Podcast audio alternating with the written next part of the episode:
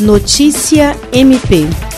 A campanha SOS Acre, iniciativa do Ministério Público do Estado do Acre, com o apoio de diversos parceiros para auxiliar as famílias prejudicadas pelo transbordamento dos rios no estado, segue mobilizando sociedade e angariando doações.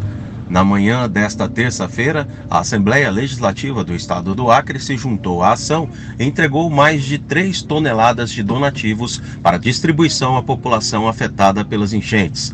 A entrega foi realizada pelo presidente da ALEAC, deputado estadual Nicolau Júnior, e recebido pela Procuradora-Geral de Justiça, Cátia Rejane de Araújo Rodrigues. William Crespo para a Agência de Notícias do Ministério Público do Estado do Acre.